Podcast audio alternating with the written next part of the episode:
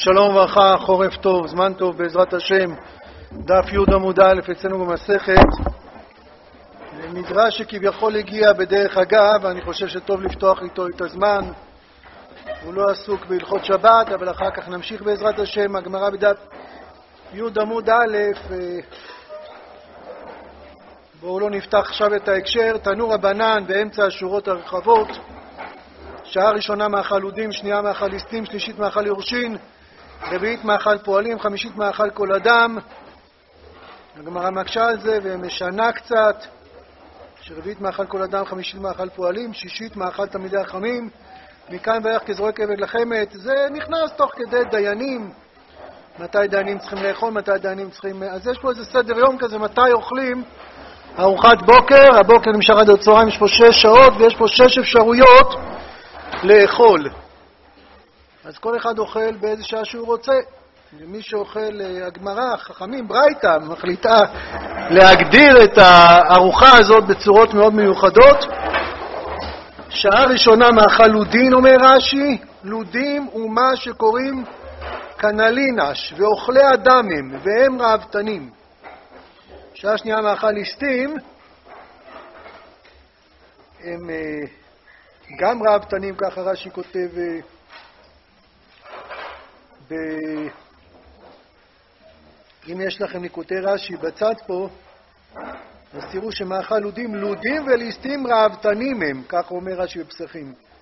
הם גם, אלה שהם נאורים כל הלילה, ישנים שחרית שעה ראשונה, ואז הם אוכלים ארוחת בוקר רק בשעה שנייה. יש פה משהו שמאוד מאוד מפתיע, משום שמי שאוכל שעה ראשונה, חז"ל, לא ויתרו לו, חז"ל לקחו את בצורה הכי חמורה שיכול, הוא קניבל. מה זה קניבל? קניבל זה... זה אין חברה אנושית היום שהיא קניבלית. קניבליות זה סוג של פרימיטיביות מאוד מאוד פראית, רוע. גם האנושות היום מתמודדת עם הרבה עבירות, יש רוצחים בבתי סוהר, אין קניבלים. קניבליזם זה מקרה קצה מאוד מאוד מאוד מרחיק לכת. אנחנו לא מכירים את זה, שמענו מזעזע מאוד. כולה מה הוא עשה? אכל שעה ראשונה. מה הקשר בין קניבליות? הוא לא פגע באף אחד. הוא לא חטא בין אדם לחברו בטוח שלו, אולי גם לא בין אדם למקום. קודם כל יכול להיות שהוא אכל כשר, בטוח שהוא אוכל כשר. מדובר באדם שאוכל כשר, שמקפיד מאוד ובטח מחמיר אפילו, ויכול להיות שהוא מברך בכוונה גדולה ועמוקה, ויכול להיות שאפילו אכל אחרי התפילה. קצת פחות נראה, אבל יכול להיות. אתם יודעים, אפשר קצת לפעמים ברגעי מצוקה לברך קצת וקריאת שמע קטנה ובזמן שחרון קראת לדוד, ואז אם אתה מרגיש לא טוב, נניח שזה קרה לו. אז מי שאכל שעה ראשונה, אז הוא כמו קניבל. מה הקשר בין קניבל? קניבל זה יצור מושחת ברמות עמוקות. והוא לא פגע באף אחד. מה אתם רוצים? אז הוא זללן, מקסימום. שעה ראשונה זללן, רעבתן, כמו שרש"י אומר אצלנו. מאיפה הגענו לקניבליות? באמת הוא יש לו בעיה, יש לך בעיה, לא אין בעיה. יש לכם בעיה עם הדחפים שלו, הוא קורא דרור לדחפים שלו, לתאוות שלו. שוב, הוא לא עושה עבירה. נניח שהוא יסתדר שהוא עם התפילה, או מקסימום הוא עבר, טוב, זה לא שומר, כל דבר, אבל הוא לא עשה עבירה. יש מדרגות, נכון? אבל תהי בז לכל דבר, כן, בוודאי שאסור לאכול, תשלחת מאחורי גביך, כתבו איזה דברים קשים, אבל זה לא אחד מהעלבים דאורייתא נקרא את זה, בסדר ככה, בטח לא קריא. ופה הוא לא קניבל, הוא לא רוצח, הוא קניבל. קניבל, מה קרה? יש פה שני צירים, שהרבה קולות לא רואים קשר ביניהם. יש ציר מוסרי, קניבליות זה מאוד מאוד לא מוסרי, תסכימו כולכם. ויש פה משהו שאין בו אבל מוסרי, מוסרי כלפי מערכות יחסים שבין אדם לחברו, אני מתכוון. אפילו לא כלפי אדם למקום. יש פה אדם שהניח, זה קצת מצחיק לאכול שעה ראשונה. סוג של מצחיק, זה באמת מפתיע, נכון?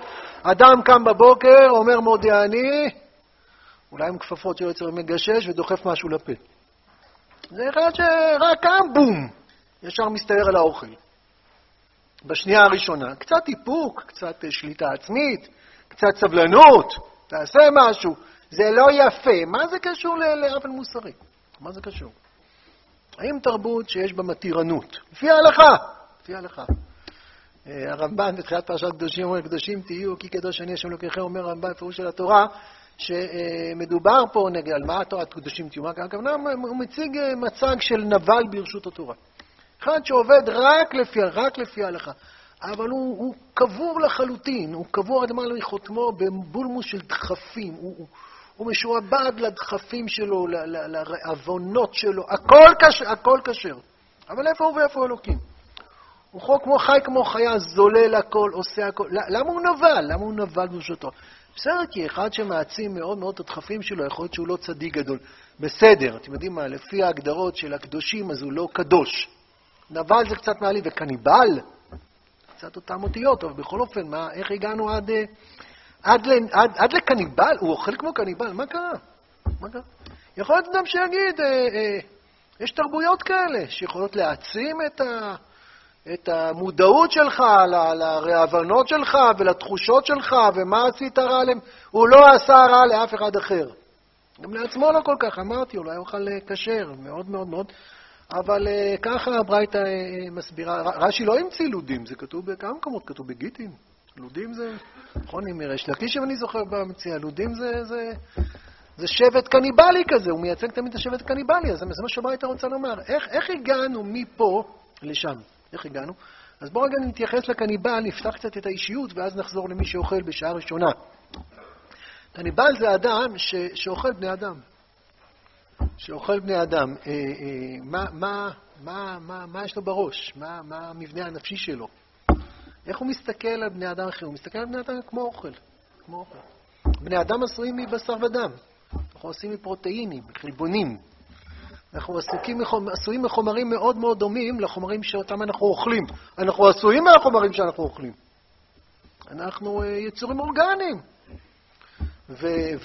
ואפשר, באופן עקרוני, אפשר לראות בנו, לעשות מאיתנו שניצל עסיסי.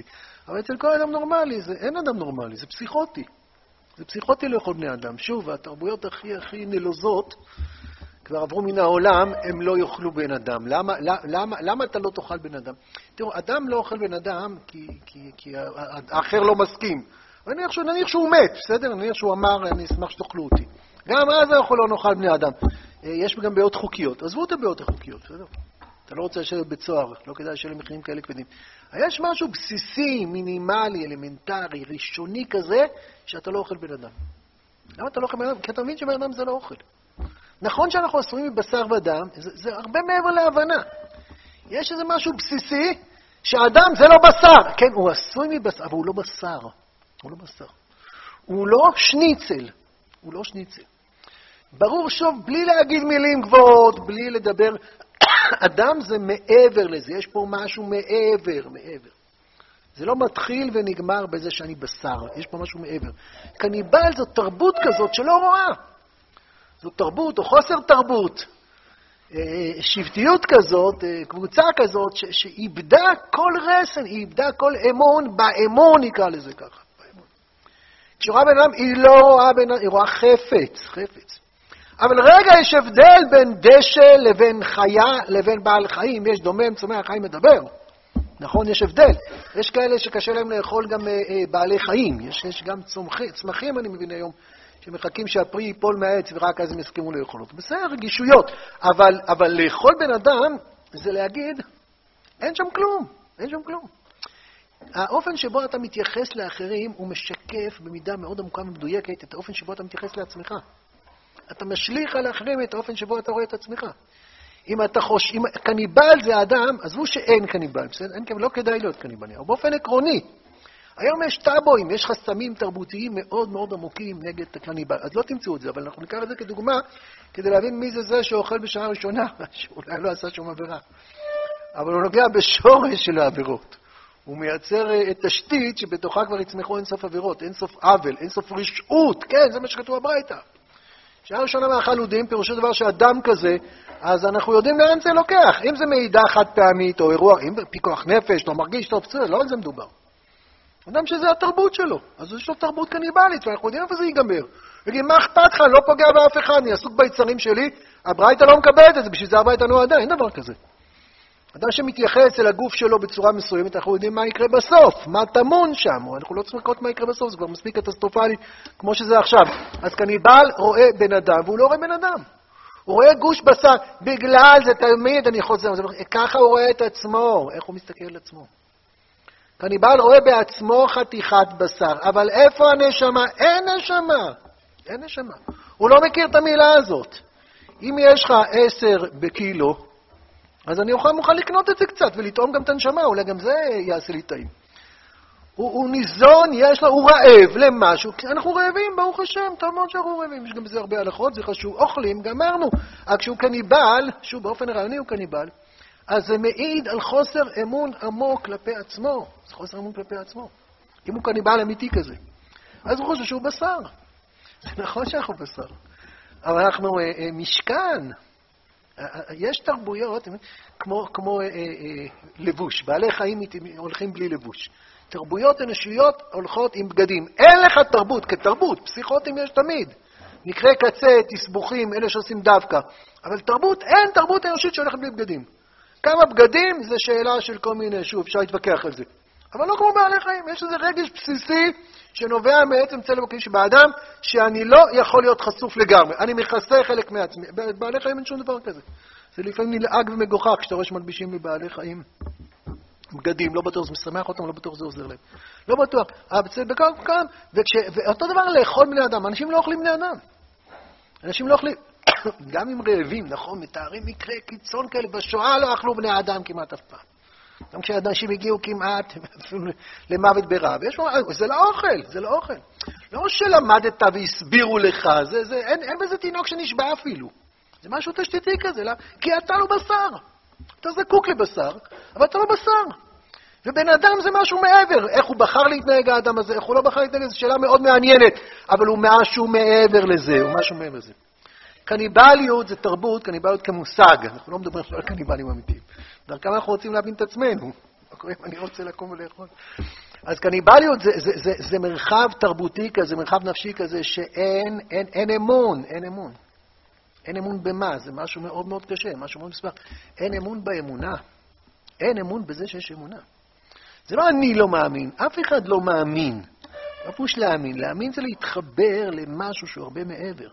להאמין זה להסתכל על החיים ולראות, אנחנו רואים בעזרת חושים. בעזרת חושים אנחנו יכולים לקלוט רק דברים ממשיים גשמיים. אבל בחיים יש הרבה מעבר לדברים ממשיים גשמיים. יש הרבה מעבר, יש הרבה דברים שהם אולי שקופים לחושים. יש אהבה, יש אמונה, יש הרבה ערכים. וכשהתניק אני בעל, במבנה התרבותי שלי, אני לא מזהה את זה. אני לא מזהה את זה. זה לא קיים, זה לא קיים. אני מתייחס אל עצמי כמו אל אירוע מקרי, אבולוציוני, איך נוצרתי, זה פחות מטריד אותי, יש הרבה תיאוריות של כפירה. אבל בטח שיש כפירה. אין עולם. אין בורא לעולם, אין מקור נשמתי. אני חי. ושימו לב, מדובר פה על אנשים שהם יכולים להיות הכי נחמדים שבעולם. באמת, יכול להיות שהוא טוב לב. בהחלט יכול להיות שהוא טוב לב. הוא אוכל שעה ראשונה, מה קרה? קצת לדבר על קניבל בתור טוב לב זה יותר קשה. אבל הרעיון, הוא יכול להיות טוב לב, הוא יכול להיות מתוק. הוא יכול להיות אדם שנותן הרבה אמון בבני אדם. אבל באופן עקרוני הוא קניבל, פרושו דבר שבאופן עקרוני העולם שלו הוא עולם חלול ומרוקן. זה עולם שאין בו כלום. זה עולם שאין בו כלום. זה עולם שאין בו לאן לצעוד. בואו, יש לכם את הדפים באורות? אז תודה רבה לידידיה שצילם לנו. אנחנו באורות התחייה. פסקה י' זין. אני לא אקרא לפי הסדר. בסדר, אני רוצה להתחיל דווקא בפסקה השנייה. התרבות הזמנית, כפי מה שמתבססת עתה בעולם, הרב כותב את זה לפני 100 שנה, והיו לה עוד 100 שנים להתבסס. זה כמו להתבסס בבוץ. אבל היא גם בונה לעצמה בסיסים. התרבות הזמנית, כפי מה שמתבססת בעולם, בנויה היא כולה על הכפירה ועל השנאה שהם שוללי החיים העצמיים. כפירה ושנאה שהם שוללי החיים העצמיים. למה התרבות בנויה על כפירה ושנאה? למה הרב מתכוון במילים האלה? על איזה תרבות הזמנית? תרבות הזמנית זה לא איזה רטט קל באיזה מפלגה שהייתה בזמן הרב זצ"ל. הוא מדבר על מהלכים של מאות שנים. אז למה להגדיר את זה כתרבות של כפירה מבוססת, בנויה כולה על כפירה ושנאה? זה לא רק, זה הכל כפירה ושנאה. תודה רבה. כי מה יש שם? אולי נדלג להמשך.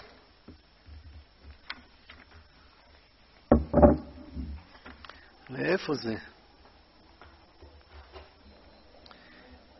בסוף הפסקה השלישית כתוב התרבותיים הרשעים. יש לכם את המילים האלו?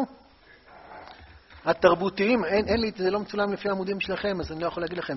התרבותיים הרשעים חסרי האמונה והאהבה אינם עלולים לשום דבקות אפילו בינם לבין עצמם. יש פה, הפסקה מדברת על אמונה ואהבה. ומול האמונה והאהבה, האנטי של אמונה והאהבה, האנטי של אמונה זה כפירה, והאנטי של אהבה זה שנאה. מה זה תרבות שמתבססת כפירה ושנאה? שוב, זה לא, הרב לא מדבר על ערך אישי פרטי של מישהו. הוא יכול להיות מתוק, הוא יכול להיות מקסים, הוא יכול להיות נחמד, הוא יכול לחשוב כל הזמן איך לעזור. אנחנו מדברים על הדעות, שבבסיס התרבות. על משהו גדול מעליך, על דעות שאם אדם רוכש אותם, אז החיים שלו מנותבים לכיוונים של הכפירה והשנאה. בלי קשר לזה שאולי פי מיליון יותר נחמד ממני, זה לא מסובך כל כך. יכול להיות, אנחנו לא עושים פה תחרות מי אתה ומי יותר חמוד. זה לא, מי יותר חמוד זה לא קשור לדעות. אבל דעות אומרות לאן אנחנו צועדים, מה החזון, לאן אנחנו נגיע עוד כמה שנים, מה יקרה לנו. אז למה הרב כותב שהתרבות הזמנית כפי שמסתה בעולם בנויה כולה וכפירה ושנאה? זה אני חושב מדובר על קניבליזם. זה מי שאוכל שעה ראשונה. תרבות של כפירה ושנאה היא תרבות שהיא לא מאמינה באהבה. היא לא מאמינה באהבה, היא לא מאמינה באמונה. אין בה אהבה. יש בה המון רומנטיקה, אבל אין בה שום טיפת אהבה. יש בה המון שיתופי פעולה ויחסי גומלין, אבל אין בה ברית. יש בה המון מסורתיות ומנהגים, אבל אין בה יראת שמיים. יש בה המון דברים, אבל אין, תליבה אין. זו תרבות שמתייחסת, האדם מתייחס על עצמו, ככה קניבל מתייחס על עצמו. הוא לא ישב איתי לשיחה, וכנראה שאני לא אחזור שלם מהשיחה הזאת, זה לא המילים, זה לא הסברים. אבל אני מנסה להסביר את החוויה שהוא חי בתוכה, קניבל. כשהוא אוכל אותי, אז בן אדם זה דבר אכיל, זה אוכל. אז איפה הכבוד הכי מינימלי? זה אנשים שלא מכבדים את עצמם, שוב נקרא לזה ככה.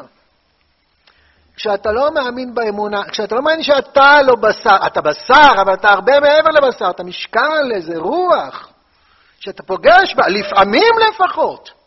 אתה רואה בן אדם, אתה לא רואה בשר. כשאתה רואה בן אדם, אתה מסתכל בבשר, אתה מסתכל על עצמך, אז אתה לא מאמין באמונה. אמונה ואהבה, הן תמיד מחוברות זו עם זו.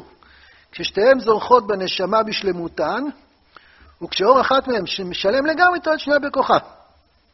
אז מה זה אמונה ואהבה? אמונה ואהבה זה שתי מתנות, שני א' אם ככה הרב ציודה קורא להם. א', זה שני כוחות, שתי אנרגיות כאלה, שתי כישרונות שהקדוש ברוך הוא נטע בנו, שני חושים של קודש. יש לנו חוש טעם וחוש ראייה וחושים שבהם אתה פוגש את העולם המוחשי. יש לנו שני חושים שבעזרתם אנחנו יכולים לחיות את מה שמעבר לנו. היכולת שלי לאהוב מישהו, פירוש דבר שאני חי אותו, אני מתחבר אליו, אני מכיל אותו, אני נהיה הוא ואני נהיים דבר אחד. זה כשאני אוהב מישהו, זה כשאני מאמין במישהו, לא למשהו במישהו. זה בניגוד לחושים שהם סופיים, האהבה והאמונה הם כוחות אלוקים, ומילה הם אין סופיים. אפשר להעצים ולהגדיל ולהעמיק ולהשריש ולהרחיב, לאין חקר את היכולת שלי לאהוב, את היכולת שלי להאמין. אנחנו לא מדברים על החוויה הרומנטית, כן? זה ברור. שהיא בוודאי שכן. האדם הקניבל נקרא לזה ככה שהוא לא קניבל, אין אנשים קניבלים. אבל מי שאוכל שעה ראשונה, מסכן, הוא לא התכוון, אבל לאן הוא נדחף, לאן הוא מוביל את עצמו בלי שהוא שם לב. הכל בסדר, אז הכל לא בסדר, זה מה שהברייתא רוצה להגיד לי. הכל לא בסדר. אנחנו עסוקים בו בכלל בפרק ראשון של מסכת שבת, בכל מיני תקנות של אדם שהולך לעבור עבירות חמורות מאוד. הוא הולך לעבור עבירות של קראת במזיד טוב, הוא לא עשה במזיד, בשוגג. הוא הולך לחלל שבת. אבל האדם שמחלל שבת פרק ראשון, הוא לא שם לב, נכון? הוא לא שם לב.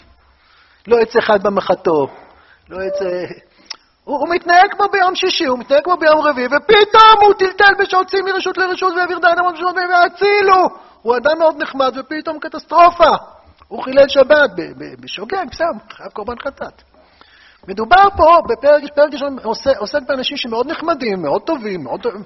יראה שם, בסדר גמור, ובלי כוונה, יש משהו בלי כוונה. נעסוק בזה יותר בשיעורים הבאים בעזרת השם, בכל הגזירות של פרק ראשון. זה בלי כוונה פתאום, החיים הנורמליים שלך פתאום מובילים אותך לסמטאות עלובות, חשוכות ומסוכנות. אז זה משהו מאוד מאוד דומה לזה. הוא אוכל, מה הסיפור?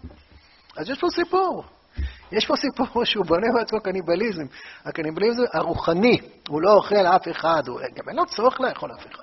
יש לו אוכל מספיק טעים במקרר, מה פתאום משתגע לאכול בשר אדם, יש לו בחילה מזה, והוא חונך נגד זה. אבל הרעיון היסודי הזה, הרעיון היסודי שאדם הוא בשר, אז אני בשר. מה אני בשר? יש בי חוויות סוערות ומרתקות, ויש בי יצירות אומנות, ואני יכול לתרום תרומות, ויכול להתחשב באחרים. אבל אני בשר. אני בשר מאוד מתוחכם. אני בשר מאוד משוכלל, אבל אני חומר, אני חומר. אני וירטואלי, זאת התחושה. זאת התחושה. זה כמו לוויתן, זה כמו להגיד שאתה מדוזה. זה כמו, זה מאוד מרגש ומאוד מסעיר. אתה יכול לראות דמויות במסך שהן בוכות ומדברות וחולות, ואתה אומר, מה יקרה אם הוא ימות ובאמר השם? הכל פיקציה, אין שם כלום. זה הכל פיקסלים על המסך, אין שם כלום. זה הכל אלקטרונים מרצדים. ואתה רואה את הסרט, ואתה לא יודע מה יקרה ומי יודע, והוא צדיק, והוא עשה ככה, והוא בשנייה האחרונה הציל. אין כלום! וגם אני איזה מין ייצור וירטואלי כזה. אין כלום, באמת אין כלום. אין אמונה ואין אהבה. אין אמונה ואין אהבה. אי אפשר להתחבר למשהו, כי אין מישהו שאני יכול להתחבר, זה בשר. בשר מאוד מתוחכם, גם הבשר ברמה הכי בסיסית מתוחכם. אתם יודעים מה זה? תא חי, תא חי זה יותר מתוחכם מכל מכשיר שאי פעם המציאות יכולה בכלל, האנושות בכלל יכולה להתחיל לפנטז מה זה ליצור. יש איזה סוד אינסופי כזה בפלא החיים, איך נוצר תא חי, איך הוא משכפל את עצמו. אז בסדר זה מפתיע, זה מדהים, אפשר להגיע להישגים שלא יומנו. בסוף אנחנו ויברציות, אנחנו שדות אלקטרומגנטיים כאלה, אנחנו עיוותים במרחב החלל זמן, שיוצרים בעזרת כל מבנים, יוצרים תחושה של חוויות, שאני עשיתי ככה, זה נורא יפה. אבל אין, אני לא יכול לאהוב, שוב, לא להתאהב, כן? לא חוויה רומנטית מקסימה ומסעירה שנותנת לי ריגוש. להתחבר, לכרות ברית, לחיות מישהו אחר, כי אין שם מישהו אחר. אתה לא יכול להתאהב בדמות מצוירת על המסך. אתם אומרים שאפשר, אתם אומרים. זה גיבורי תרבות. אני יודע, זו תרבות מפונטזת כזאת, אני מבין.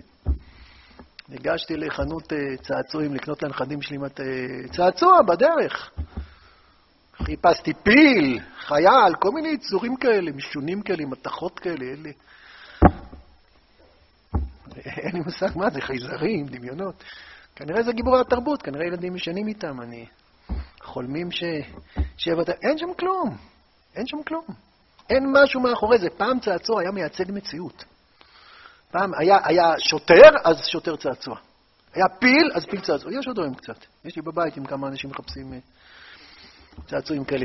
אבל היום חלק לא אומר שתמיד, תרבות כזאת, ברור שאנחנו לא קניבלים. גיבורים זה הגיבורים של ילדים הם לא אמיתיים, זה פנטזיה, זה כלום. הגיבורים והבובות והסרטים והזהו, אלה שמדפיסים על החולצות, זה כל מיני דברים משונים כאלה שלא ולא נבראו, והם המצחיקים והם התומכים. והם, ילד רוצה להיות כמוהם, הוא רוצה לראות כמוהם, נראים כאלה. היום החיה הכי פופולרית זה חד קרן. יש חד קרן, כתוב בגמרא שפר שהקריב אדם ראשון, קרן אחת הייתה לו בראשו, אבל לא נראה לי שזה היה זה. אז זה פיקציה כזאת שוב, אני מכיר את זה מהנכדים שלי, הם צריכים מתנה, צריכים חד קרן, אני אגדל להם אולי איפשהו, אני יודע מה אני אעשה. זה עולם פיקטיבי כזה, שהוא לא מבסס על כלום. זה לא באיזה שטויות ילדים משחקים. זה איפה התרבות חיה. אין ממשות. אין ממשות. יש אותי, ואני איזה אורגניזם כזה. יש איזה הסברים פיזיקליים מאוד עמוקים, מאוד מורכבים, מאוד תורכבים. וזה מי שאני. מה אכפת לך שאני אוכל? מה הבעיות שלך? אז כן, חשוב מאוד לא להפגוע אחד בשני, בטח.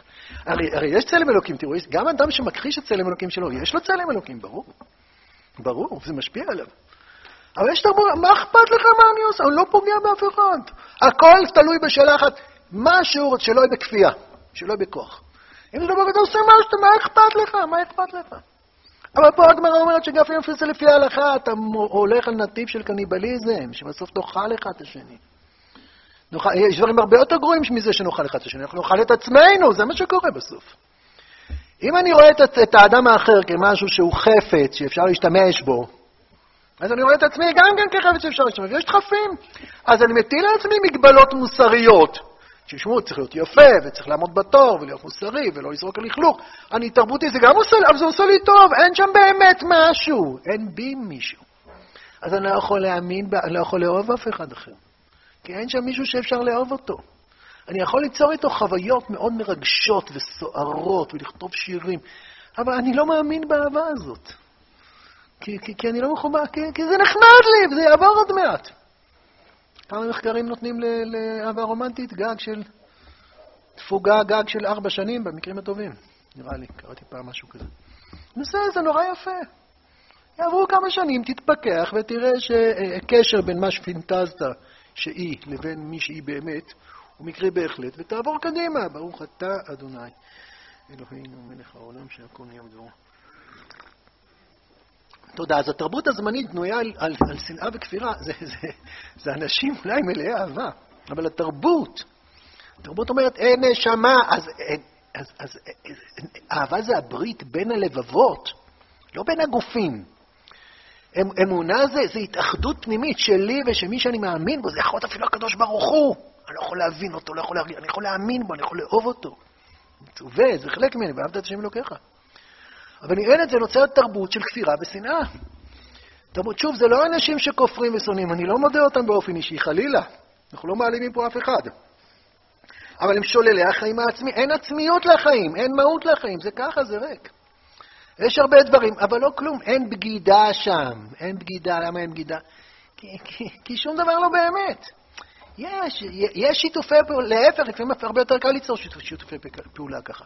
אפשר ליצור מדינת כל אזרחיה. מה זה מדינת כל אזרחיה? זה כמו חברה כלכלית, יש שם חברות גלובליות, יש חברות ענק שמנוהלות בצורה מאוד רצינית, ואנשים עובדים שם בצורה מאוד לויאלית, לא נאמנת, לויאלית, ככה, זאת המילה. ומטפלים בכולם, וכל העובדים מרוויחים. כל העובדים מרוויחים, וכל המנכ"לים מרוויחים, ודואגים שהמוצרים של החברה יהיו טובים, ואותו ננהל מדינה ככה. כמו שמנהלים מפעל, ניקח פקידים טובים, ניקח אנשים מוכשרים בניהול, ונעשה, מה זה מדינת כל אזרחיה? עזוב אותי עכשיו משורש משותף, וזהות משותפת, וערכים משותפים, וחלומות משותפים. זה הכל פיקציות, זה לא באמת, זה לא באמת. אם באופן עקרוני, הקניבלים, אם הוא יכול לאכול בן אדם, אז אנחנו בסוף בשר. אין הבדל מהותי ביני לבין מדוזה, אין הבדל. היא באה לה וגם לי באה. אבל מכיוון שיש אמת, מכיוון שיש כוחות אמיתיים, אז התרבות הזאת נדחפת, לא לזלזל, אין באמת אנשים שלא אכפת להם מכלום, להפך. את כל האנרגיה של מה חשוב ומה אמיתי מפנים לאיפה, לאיפה זה מתועל, לאיפה זה מנוקז, לכיוון של הרגשות, החושים, העלבונות. כי יש אמת, באמת יש אמת. אנחנו לא מדוזות, אנחנו לא יצורים וירטואליים. ויש בנו שקיקה נשמתית, ואם אתה לא מאפשר לזה להגיע דרך נתיבים רוחניים ואמוניים, אתה לא מצליח לחיות באמת, אז הם רעבתנים. למה הם רעבתנים? הם רעבים, כי יש איזה ריק פנימי, הם חלולים. הם מרגישים שהם מרוקנים מתוכן, הם חייבים להתמלות, אז מנסים לדחוף משהו, לדחוף לאכול, לדחוף. הדחפים האלה, שעה ראשונה אתם מבינים, זה רק דוגמה, למי שהוא רעב, הוא חייב לזלול עכשיו, חייב, חכה רגע. אם אתה אוהב את, אם אתה מכבד את עצמך, מה זה לכבד את עצמי? איך אני יכול לכבד את עצמי? איך אני יכול לכבד את עצמי? לדעת שיש לי רגעים חלשים, לדעת שיש לי צדדים מורכבים, יש לי דברים שעוד לא בניתי. לכבד את עצמי זה לא לתת לזה להשתלט עליי. נכון, אתה יושב עם חברים, ומישהו מתנהג שם בצורה שטותית, הוא מבזה את עצמו, ואם אתה אוהב אותו, אתה אומר, אתה לא מכבד את עצמך. יש לך איזו בדיחה טיפשית, אז תתגבר. לכבד את עצמך, לכבד, כבוד זה ערך, כבוד זה משמעות. תן לעצמך ערך. תרומם את עצמך. אז יש בי רגעים נמוכים כאלה. אז יש בי לפעמים שאני רוצה לטרוף ולבלוע, ואני רוצה לזאת. אני מבין, אני עוד לא נהייתי במדרגת החסידות ולא במדרגת הקדושה, אני מבין. אז שהם לא ינהלו אותי. מותר לפעמים פה, לפעמים שם. זה לא עבירה, מדובר פה לא על עבירות. אבל תרבות כזאת, תזכור לאן אתה נכנס. אז זה לא עבירה, אז מה זה לא עבירה? ואם אני ארשה עצמי להגיע לשם, אז אני בונה תרבות של כפירה ושנאה, של חוסר אמון. אין אמונה באמונה. אין אמונה באמונה. אין אמונה שיש דבר כזה להאמין בכלל. יש פה בהמשך כבר הפרק שלמד סוגיה שמטפלת בדיוק בדברים. כי זה כמו שתי קרטונים הם מאמינו. יכולים לבעבע זה על זה, יכולים לדבק זה לזה, יכולים להיות דברים מאוד מעניינים. אבל אין שם מעבר, אין שום דבר מעבר. אז כל התרבות הזמנית, כפי שבסתה בעולם, נויה כולה על כפירה ושנאה. כפירה ושנאה, לא רק באלוקים, זה. בעצמי! אני לא מכבד את עצמי, אני לא אוהב את עצמי. להפך, יש תרבות שמפחד, שונאת אהבה, כי זה מאיים עליה, כי זה משפיל אותה, כי האדם כל כך שוקק, כי יש לו נשמה, זה שיש לנו צלם אלוקים, זה לא שואל אותך מה הדעות שלך, יש לך צלם אלוקים. ויש לך בקשות פנימיות הרבה יותר, ואם אתה לא נותן להם מענה, אז זה כמו איזה לחץ שמחפש, מחפש, מחפש, ולהפך הוא נהיה רעבתן, עוד מעט, עוד יותר, כי הוא מצביע את עצמו במשהו שלא נותן מענה למה אתה באמת רעב. אנחנו זקוקים לאוכל ונאכל אוכל והכל בסדר, ויש לנו עוד צרכים ועוד בקשות ועוד שאיפות מלבד אוכל. אם אתה סותם את הגולל, אז כל הרעב מתנקז דווקא לשם. אתם יודעים, יש איזו תופעה כזאת בגוף, שאם חסר לך אחד מאבות המזון, אז אתה לא מפסיק להיות רעב. אם אין לך מספיק סידן, אתה כל הזמן רעב, אתה אוכל ואוכל ואוכל, כי הגוף צריך סידן, אז הגוף משדר, עד שלא תאכל את הסידן, תמשיך להיות רעב. יש ילדים לפעמים שאוכלים חול בארגז החול או דברים כאלה, כי זה הדבר, זה המקום היחיד שהם מוצאים. אז ככה זה גם בנפש. אם אני רעב, כולנו רעבים, מילוי אמיתי, תוכן אמיתי, בוודאי עם הנשמה שלנו. ואם אתה חוסם את זה, אז אתה כל הזמן רעב למשהו אחר, ואתה הופך את זה לקדוש. לקדוש. אם זה לא בדיוק כמו שעשית, ושוב, ומה נהפך לקדוש בתרבות כזאת? אלבונות. אלבונות נהפכים למזבח. או, העלבתי אותו. אני לא רוצה להעליב אף אחד חס וחלילה. באמת אני רוצה. אבל זה לא הפרמטר היחיד שדנים. אנחנו דנים דברים אמיתיים. ואם אתה אומר, הילדים קטנים, זה השיח שלהם היום. נכון? הם נעלו את הסנדלים הפוכים. היי, הוא בקושי יודע מה זה ימין ושמאל, אני נעלבתי. הוא מתחיל כאן. נעלבת, הסנדל עדיין הפוך. זה מאוד עצוב שנעלבת, קשה מאוד. אבל כדאי שתלמד לנעול סנדלים הפוכים, אחרת זה... בגיל 26 אם תלך עם נעליים הפוכות, זה יהיה קצת יותר קשה. זה פרמטר חשוב, אבל זה לא דגל. כשאין שום דבר אחר, שנעלבתי, הוא נעלב, אז אל תגיד שום דבר. אני לא באתי להעליב אותו, באתי להתווכח, באתי להגיד כיוון אחר, באתי להגיד שלפי דעתי זה לא יצליח. אני חותר לאנשהו, חותר לאנשהו. עולם שיש בו אמונה ואהבה זה עולם שיודע שיש הרבה מורכבות במציאות עכשיו, הוא מקבל את המורכבות, ויש לו שאיפות, יש אמונה בעצמי, ואם אין אני, אם אני לא מאמין בעצמי, איך רב כותב בקובץ באורות הקודש ג', אם אין אני, אין אתה, בוודאי, וקל וחומר שאין או. אם אני לא מאמין בעצמי, ולא אוהב את עצמי, ולא מכבד את עצמי, אין לי שום יכולת להכין את זה על אחרים. אנחנו תמיד זוכרים, ואהבת לרעך כמוך. אהבת לך כמוך זה הדבר הבסיסי שאני אוהב את עצמי, ואוהב את עצמי זה הדבר ההפוך מרעבתנות. רעבתנות היא כנראה ביטוי של ייאוש עצמי ושנאה עצמי. לאהוב את עצמי זה לא לדחוף לעצמי יצרים ותאוות, זה בדיוק הפוך. לאהוב את עצמי זה להאמין, זה תמיד הולך ביחד. להאמין במישהו זה היכולת לזהות את האוצר הפנימי התמון בו, במסתרים, זה להאמין במישהו. זה בדיוק הפוך מלהאמין למישהו. כי להאמין למישהו זה משהו עם השכל, תראה, הוא עובד עליך, הוא מרמה אותך, הוא מנצל אותך, תבדוק, תהיה חכם. אבל להאמין במישהו זה כוח, כישרון אמיתי כזה שניתן, וכמו שלעולם הקודש שאני מתפתח יותר, אז ככה הכישרון הזה צומח יותר, אני באמת יכול לחיות את מה שאי אפשר לראות ואי אפשר לשמוע, אבל זאת ההשפעה הכי אדירה שיכולה להיות לי על אחרים, להאמין בהם. אם אני לא מאמין בעצמי זה לא רלוונטי. אני חי את מה שתמון בו, ואין לו מושג מאיפה, הוא פתאום מתחיל להרגיש את זה, זה פתאום מתחיל להנץ, זה מתחיל להפריח פרחים, זה בכלל לא פתאום, כי קרה פה משהו. אם אני אוהב שני הפלאים, לאהוב מישהו ולהאמין משהו, ותאורים, מה התפקיד שלנו? כן, להחליף חיתולים, לתת לאכול, לא מזלזל, זה בעיקר לאהוב את הילדים ולהאמין בהם. זו מתנה התכונה שלוקים נתנו, וילד שאהבו אותו והאמינו בו, אז הוא יגדל, אז הוא צריך לגדול. יש סיכוי להתפתח הרבה מעבר לפרק י"א, ומסילת שערים בעזרת השם, מכוח אהבה ואמונה. זה הקשר לאלוקים, קשר לאלוקים שנוכח פה, שנוכח פה. ואם אני לא מאמין בעצמי, להאמין בעצמי זה לאהוב את עצמי. למה? כי בלי להאמין, איך אתה אוהב את עצמך? כי אתה רואה את כל המורכבות ואת כל הקושי ואת כל הסיבות, אז באמת אני נראה לעצמי כמו חיה לפעמים, לפעמים נראה לעצמי כמו קניבל. זה החוויות שלי. יש מצדים כאלה. אני קם ורוצה, לא אומרים מי שרוצה לאכול. חוץ שאתה קמת, אז מה? חכה רגע.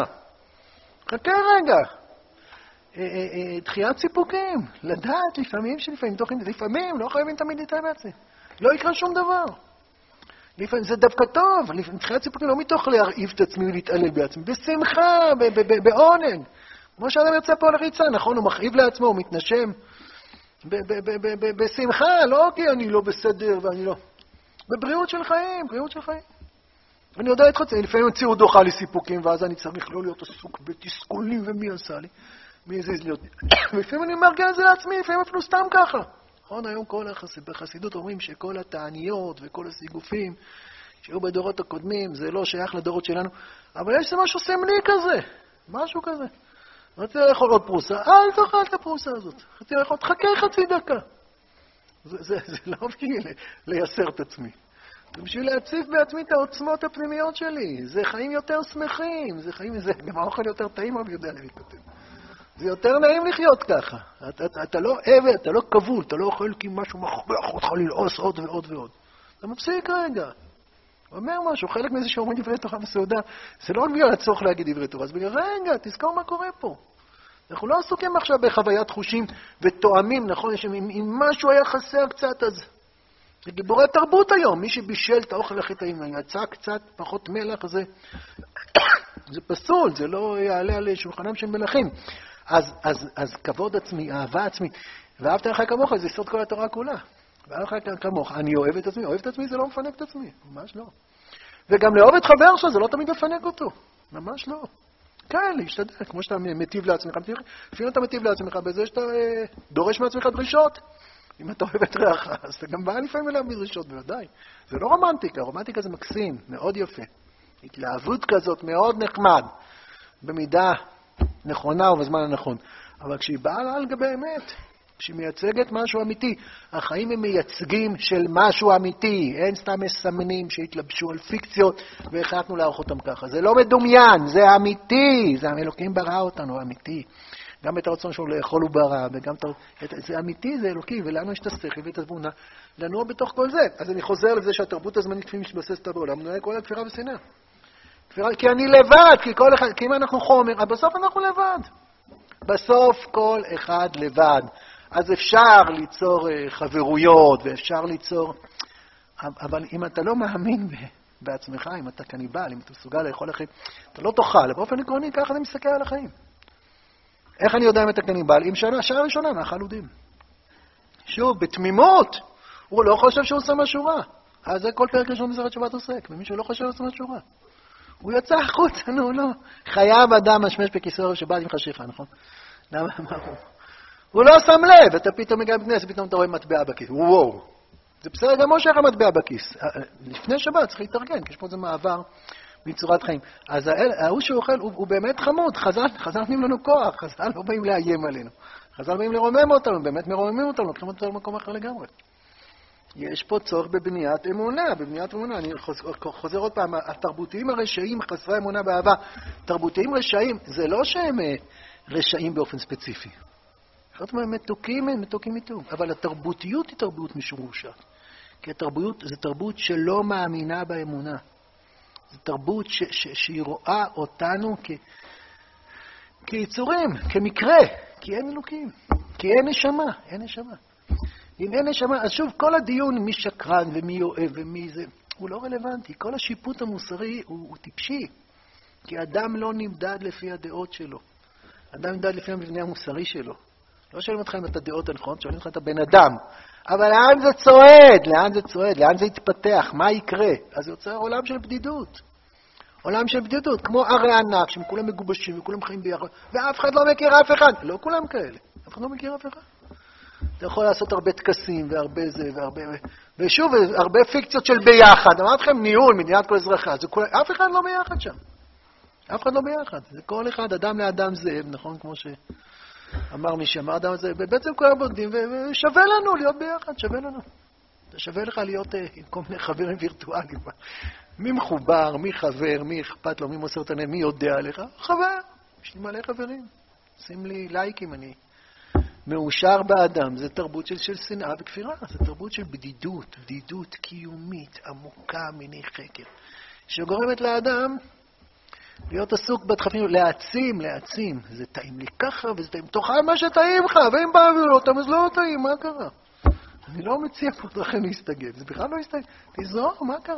זה חשוב, אתה אוהב ככה, שיהיה טעים, איך הרייבד כותב, שאדם יאכל אוכל ערב, ערב ומספיק, שלא יאכל יותר מדי, שיהיה ערב, זה שטעים לך כנראה זה בריא לך, אבל זה לא כשאדם הולך ומדייק יותר ויותר הנסיכה על העדשה, יש את הסיפור הנסיכה על העדשה, נכון, שכמה, אני לא זוכר את הפרטים, שישנה על 20 מזרונים ומתחת העדשה והיא נסיכה, הנסיכות שלנו, יש גם לנו נסיכות. הבנות של שאול היו נסיכות. נסיכה בבית של שאול ידעה שמה? שבעלה ימות במלחמה. לא הייתה שום אפשרות אחרת.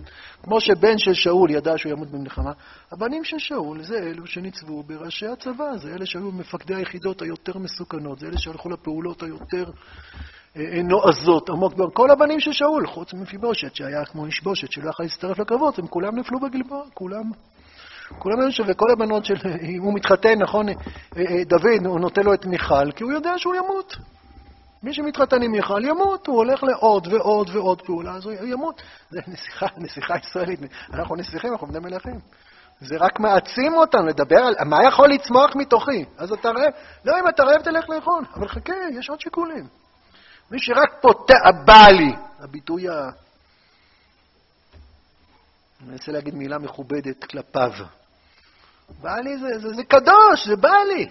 זה בא לי. היום ילדים, קטנים, חמודים, אני לא יודע אם יודעים, אתה אומר מה אתה רוצה, אני לא יודע אם מבינים בכלל מה אני אגיד להם. ילדים יש שנתיים, שלוש, אתה רוצה. הוא יודע מה זה רוצה. הוא יודע מה בא לו. בא לו לאכול, בא לו.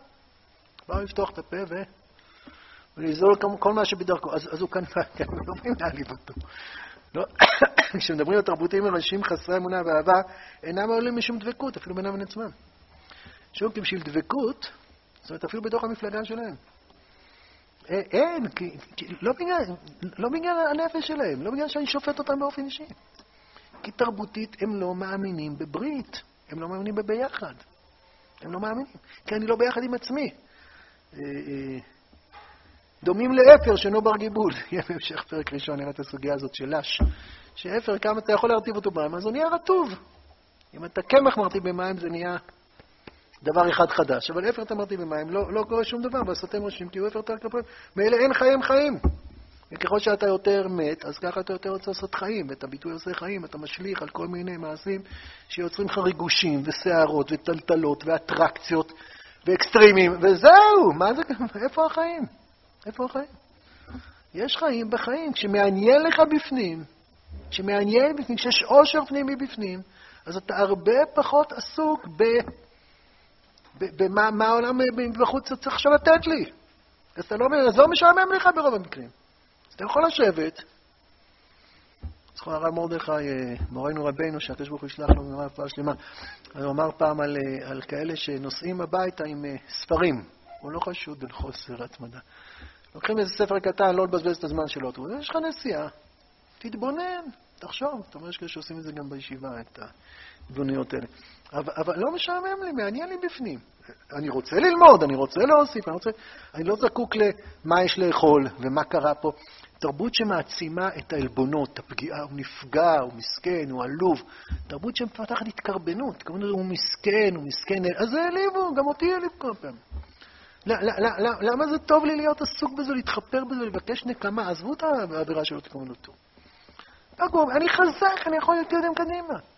כשאדם מסביר לעצמו למה הוא לא היה כלפיו, והוא לא היה כלפיו, והוא לא היה כלפיו, כלום היו לו כלפיו לא בסדר, הוא צודק, והוא מחסל את עצמו, אתה לא צריך לבוא בפני אף אחד, אתה עוצמתי, אתה אדיר, אתה ענק. איזה יופי אם יעזרו לי, איזה יופי אם בקשו סליחה, איזה יופי אם לא יפגעו בי. אני יכול לחיות בגדול, כי אני מאמין באלוקים זה להאמין בעצמי, ממילא. אז אני קם בבוקר, יש לי עוד דברים חוץ מלאכול. זה לא עבירה, אז מה זה? חכו רגע. אני קצת נבוך, כי סדר היום שלנו היום בישיבות בנוי, שעל הבוקר אנחנו הולכים ארוחת בוקר. כנראה זה נכון, זה לא בגלל שאחרת אנחנו נטרוף את השולחנות פה. זה יותר נוח לארגן את ארוחת בוקר ככה, ולא אחרי, לא באמצע סדר בוקר, זה יותר הגיוני. פעם היו אוכלים גם רק 2 ארוחות ביום, היום אוכלים 3 ארוחות ביום. אתם גם קמים בטח ב5 להתכונן לתפילה, ועד האוכל לוקח הרבה זמן, אז כבר עוד שעה רביעית לפי התהליך הזה. יכול להיות, אנחנו מדברים על עיקרון, אנחנו לא מדברים על הדוגמה הספציפית הזאת. אנחנו מתחילים זמן חורף עכשיו, אתם יודעים, צריך לחתוך בגלל השעון, שזה הזמן. אני שמח אתכם, יש הרבה כיף הולך להיות בזמן הזה. חשוון, כסלו, טבת, שבט, אדר. כנראה שבתחילת ניסן נאלץ לצאת לבין הזמנים. ואתם עכשיו הולכים להיכנס לחודשיים יפים כאלה, חשוון, כסלו, בלי חגים, כמעט, רק בסוף כסלו מחכים. זה צלילה כזאת. חורף זה בחוץ, התחילו הגשמים, החורף זה גם בנפש. חורף זה סוג של השגחה. חורף כך אלוקים מתבונן עליו בצורה אחרת. העולם נכנס לתרדמת, שום דבר לא רדום באמת. רק הכל תת-קרקעי, הכל קורה בסתר. הכל קורה מתחת פני האדמה. יש פה תהליכים לא פשוטים, אם שתלו, אם זרעו אותך בתוך הבוץ. אתה קודם כל רוצה שיהיה בוץ, וזה קר ורטוב, ואתה עובר כל מיני תהליכים שאתה לפעמים מזהה אותם כמו ריקבון, ויוצא משהו, מחפש את הכיוון, ייקח זמן עד שזה יתחיל להיאנץ כלפי הקרקע. אנחנו עושים לחורף, חורף זה זמן שדורש אין סוף אמונה ואהבה בעצמי. חורף זה זמן של עמל, חורף זה זמן של התכנסות. יש קר בחוץ, צריך להתעטף גם במעילים, ככה. להדליק, פחות נחמד להסתובב, פחות העולם יש בו אטרקציות בחוץ. חורף זה זמן שיש בו סייעתא דשמיא כזאת לעבודה פנימית. להיכנס למסכת שבת, זה מפחיד, זה דורש עוצמה, זה דורש התכווננות, זה דורש עוד פעם אמונה ואהבה, אני יכול. יהיה לא תמיד קל ולא תמיד פשוט, אבל יהיה טוב, בטח שיהיה טוב. אנחנו נצא לדרך, נזרת עצמנו, לפעמים בדמעה, כן, זורעים בדמעה. אבל אנחנו נקצור ברינה, זה ברור שנקצור ברינה, אנחנו מאמינים בכלל מיני וזורעים. זה חורף, זה מסכת שבת, זה הזדמנות ככה לצלול. זה ידרוש קצת איפוק. לפעמים תקומו ותרצו לאכול, ולא במובן הטכני. אני צריך לקבל החלטות, אני ממשיך ללמוד גם כשקשה, אם חלילה יהיה קשה, יכול להיות. אנחנו יוצאים לאיזה מסע רוחני, מאוד מאוד מרומם, אנחנו מפליגים. בסוף החורף כל הארץ התמלא בפרחים לקראת האביב. וגם בנפש שלנו כבר נראה את פורים ונראה את פסח נמשיך בעזרת השם בשמחה לזמן קיץ. יש פה חורף מבורך להיות שייך לעולם של קדושה כזה. אנחנו היינו עכשיו 3 שנים בדיני ממונות שהם טיפול אלוקי, אבל במערכות היחסים בין אדם לחברו. עכשיו זה מסכת שהוא דאורייתא, גזירות כתוב, לא סידור החיים, צורת מחשבה כזו שיקשיב לאלוקים. אז בעזרת השם אני מתפלל, מאחל, מברך שנזכה לחורף טוב ומבורך, שיהיו לעם ישראל בשבוע הבא בשורות טובות וכל טוב סלע.